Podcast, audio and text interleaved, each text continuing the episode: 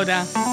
Welkom bij de podcast Oog voor Gouda van ChristenUnie Gouda. Gesprekken met mensen uit deze partij over hun dromen, hun ambities en natuurlijk over de actuele politiek.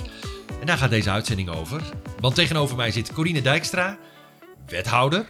Maar meteen het zinnetje daarachter, nog wethouder. Want Corine, je gaat stoppen. Ja, ehm, ik vind het een moment om de bakens te verzetten. Laat ik dat uh, zo zeggen. Ik vind het, het is in mijzelf tijd om weer iets anders te gaan doen. Heeft dat te maken met de situatie in de Goudse politiek? Nou, nee. Nee. Um, ik vind het heel mooi om uh, aan een stad te werken. En zoals ik de afgelopen periode heb gedaan, samen met het college, waarin ik ook uh, nou, hele goede samenwerking altijd heb ervaren. Uh, dus in die zin, het besturen is prachtig van een stad. En waarom dan toch stoppen? Um, ik denk dat ik toch uiteindelijk het, het bestuurderswerk het leukste vind. En het hele, um, nou, een aantal aspecten van het politieke uh, nou, dat vind ik, dat vind ik niet uh, nog voor vier jaar uh, een keuze voor mij. En welke aspecten zijn dat? Ja, ik denk dat ik zelf iemand heel erg van de inhoud ben. En ehm, ik heb dan zelf um, dat ik denk, nou weet u, raad, ik leg het nog één keer uit en dan snapt u mij. Maar er speelt natuurlijk allerlei andere dingen van mensen die hun punt willen maken, die zich willen onderscheiden op bepaalde dingen, geheel terecht vanuit hun eigen politieke inspiratie. Er kan natuurlijk ook wat populisme af en toe bijspe uh, bijspelen. En of, um, nou, je hebt het een keer uitgelegd en uh, mensen weten heus wel hoe het zit, maar ze gaan het net verdraaien omdat ze het, nou ja, anders kunnen zij hun punt niet maken. Allemaal dingen die in een politieke context gebruikelijk zijn en die ook heel goed 4,5, 5, 6 jaar vol te houden zijn. Maar die ook voor mij als wethouder wel heel veel tijd kosten. En uh, nou, ik vind nu een mooi moment om dat weer aan een ander over te laten. Ja, je hebt wel eens tegen mij gezegd: ik wil zo graag altijd iedereen gelukkig maken. Ja. Dat kan niet in de politiek natuurlijk. Nee, dat is nee. denk ik een van de, dat is een hele goeie dat je dat zegt. Toen ik wethouder werd, heb ik mijn medespeech gehouden en toen zei ik: uh, ja, als je niet in het kwaad gelooft, ben je naïef. Uh, en als je niet in het goede gelooft, dan heb je geen hoop.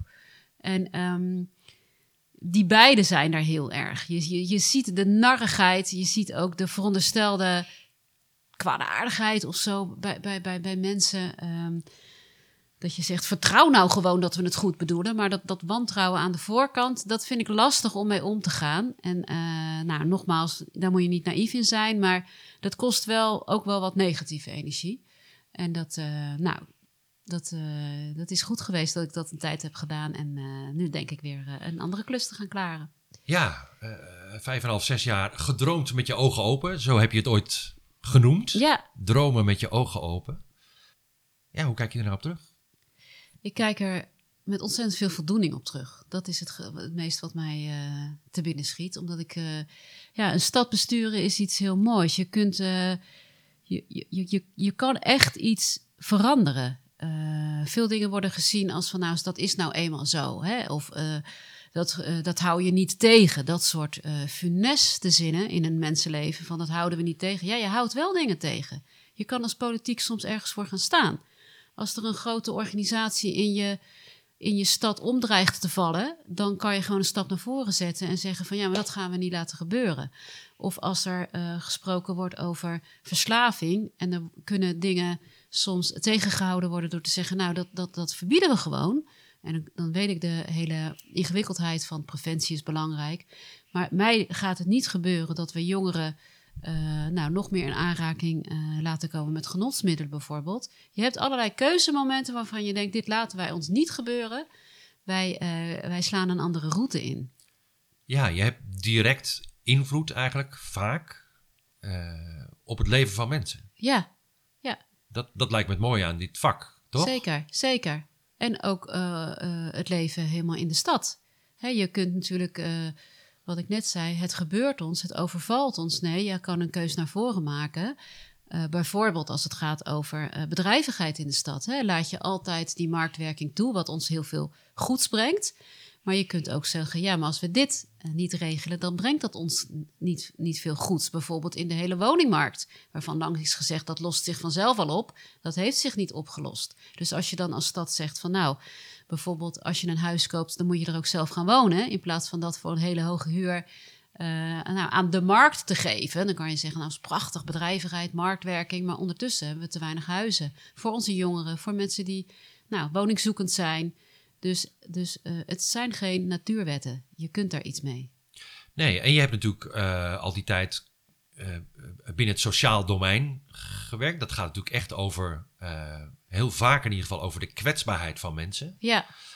Is dat nog iets wat je heel moeilijk hebt gevonden, omdat je het zo indringend bezig bent met het leven, met het kwetsbare leven van iemand anders?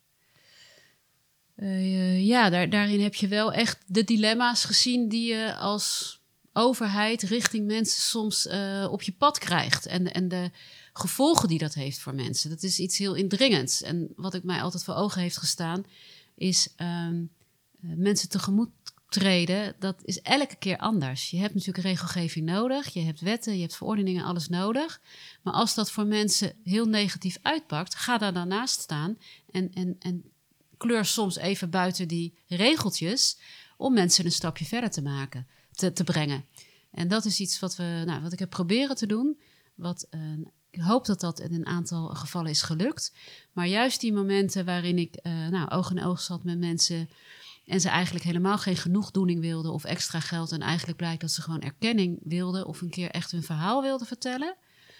Um, uh, ja, dat heeft mij nog het meest uh, geraakt. Bijna zes jaar wethouderschap. Waar ben je het meest trots op? Ja, er zijn een paar dingen waar ik het meest trots op ben. Is nou toch de, de ommezwaai die we hebben gemaakt richting Mensen die hulp vragen bij de gemeente, geldt voor dak- en thuislozen, maar ook voor mensen met andere problematieken, dat we een brede toegang hebben weten te bewerkstelligen. Waarin, uh, waarin mensen niet van het kastje naar de muur werden gestuurd, maar uh, nou, kwamen ze met één probleem, dan, dan konden ze bijvoorbeeld ook vertellen over hun zorgen rondom, nou ja, bijvoorbeeld iemand die een verslaving had in het gezin, of iemand die werkeloos was, of, of, of een overprikkeldheid van een van de kinderen. En in het verleden was het vaak zo dat mensen dan individueel hulp kregen. Het kind kreeg dit, een ouder kreeg dat. En door die bredere benadering en die bredere toegang, um, nou, hebben we dat hopelijk een stapje verder kunnen brengen. Dus dat vind ik iets moois. Ook voor de dak- en thuislozen geldt dat. Dat we die brede benadering hebben ingebracht. En ook uh, nou, mensen 24 uur um, kunnen huisvesten in plaats van alleen die nachtopvang, die we een tijd in het begin hebben gehad. Dus dat, daar ben ik heel uh, blij mee dat ik daaraan mee heb kunnen werken. En iets anders is ook de campus, de Campus mm. Gouda. Waarin we HBO-onderwijs uh, onder de vlag van Campus Gouda naar de stad hebben weten te brengen.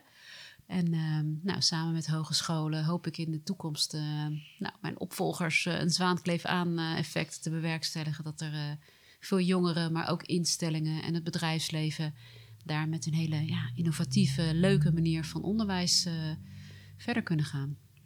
Het wethouderschap houdt straks op dan loop je straks uh, dat huis van de stad uit voor de laatste keer.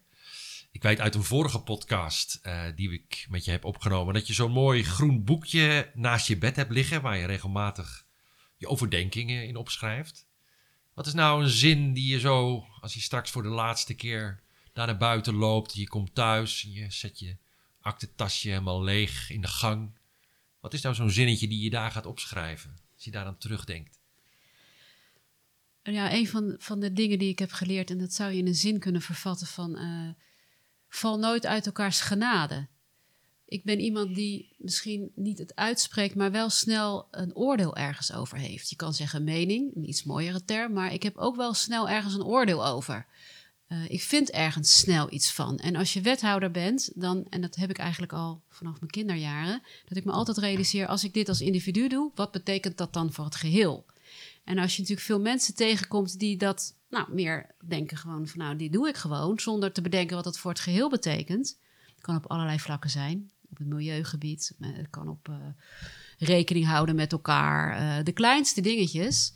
Dan uh, kan je al snel ergens overal wat van vinden. En dan dat kan je ook een onprettig mens maken, zeg maar.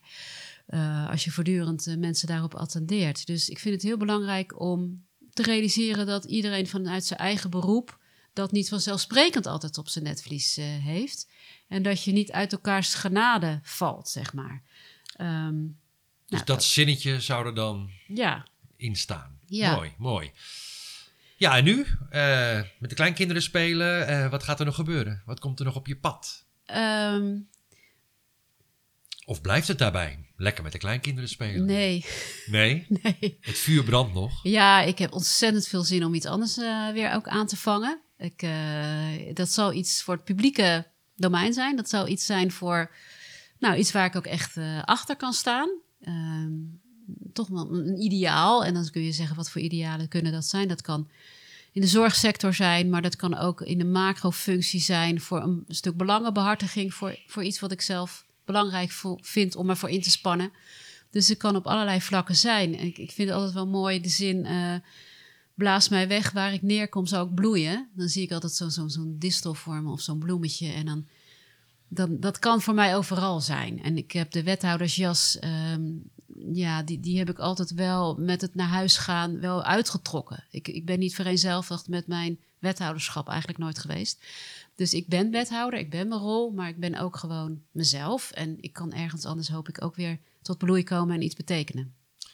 Ja, en als ik je goed heb beluisterd, is dat niet in Den Haag.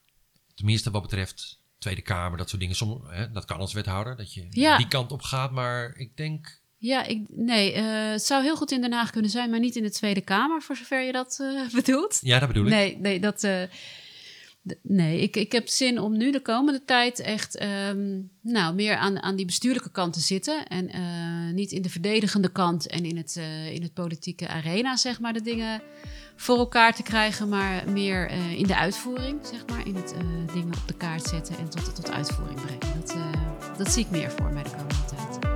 Ik wens je alle succes daarbij. Bedankt. Oog voor Gouda.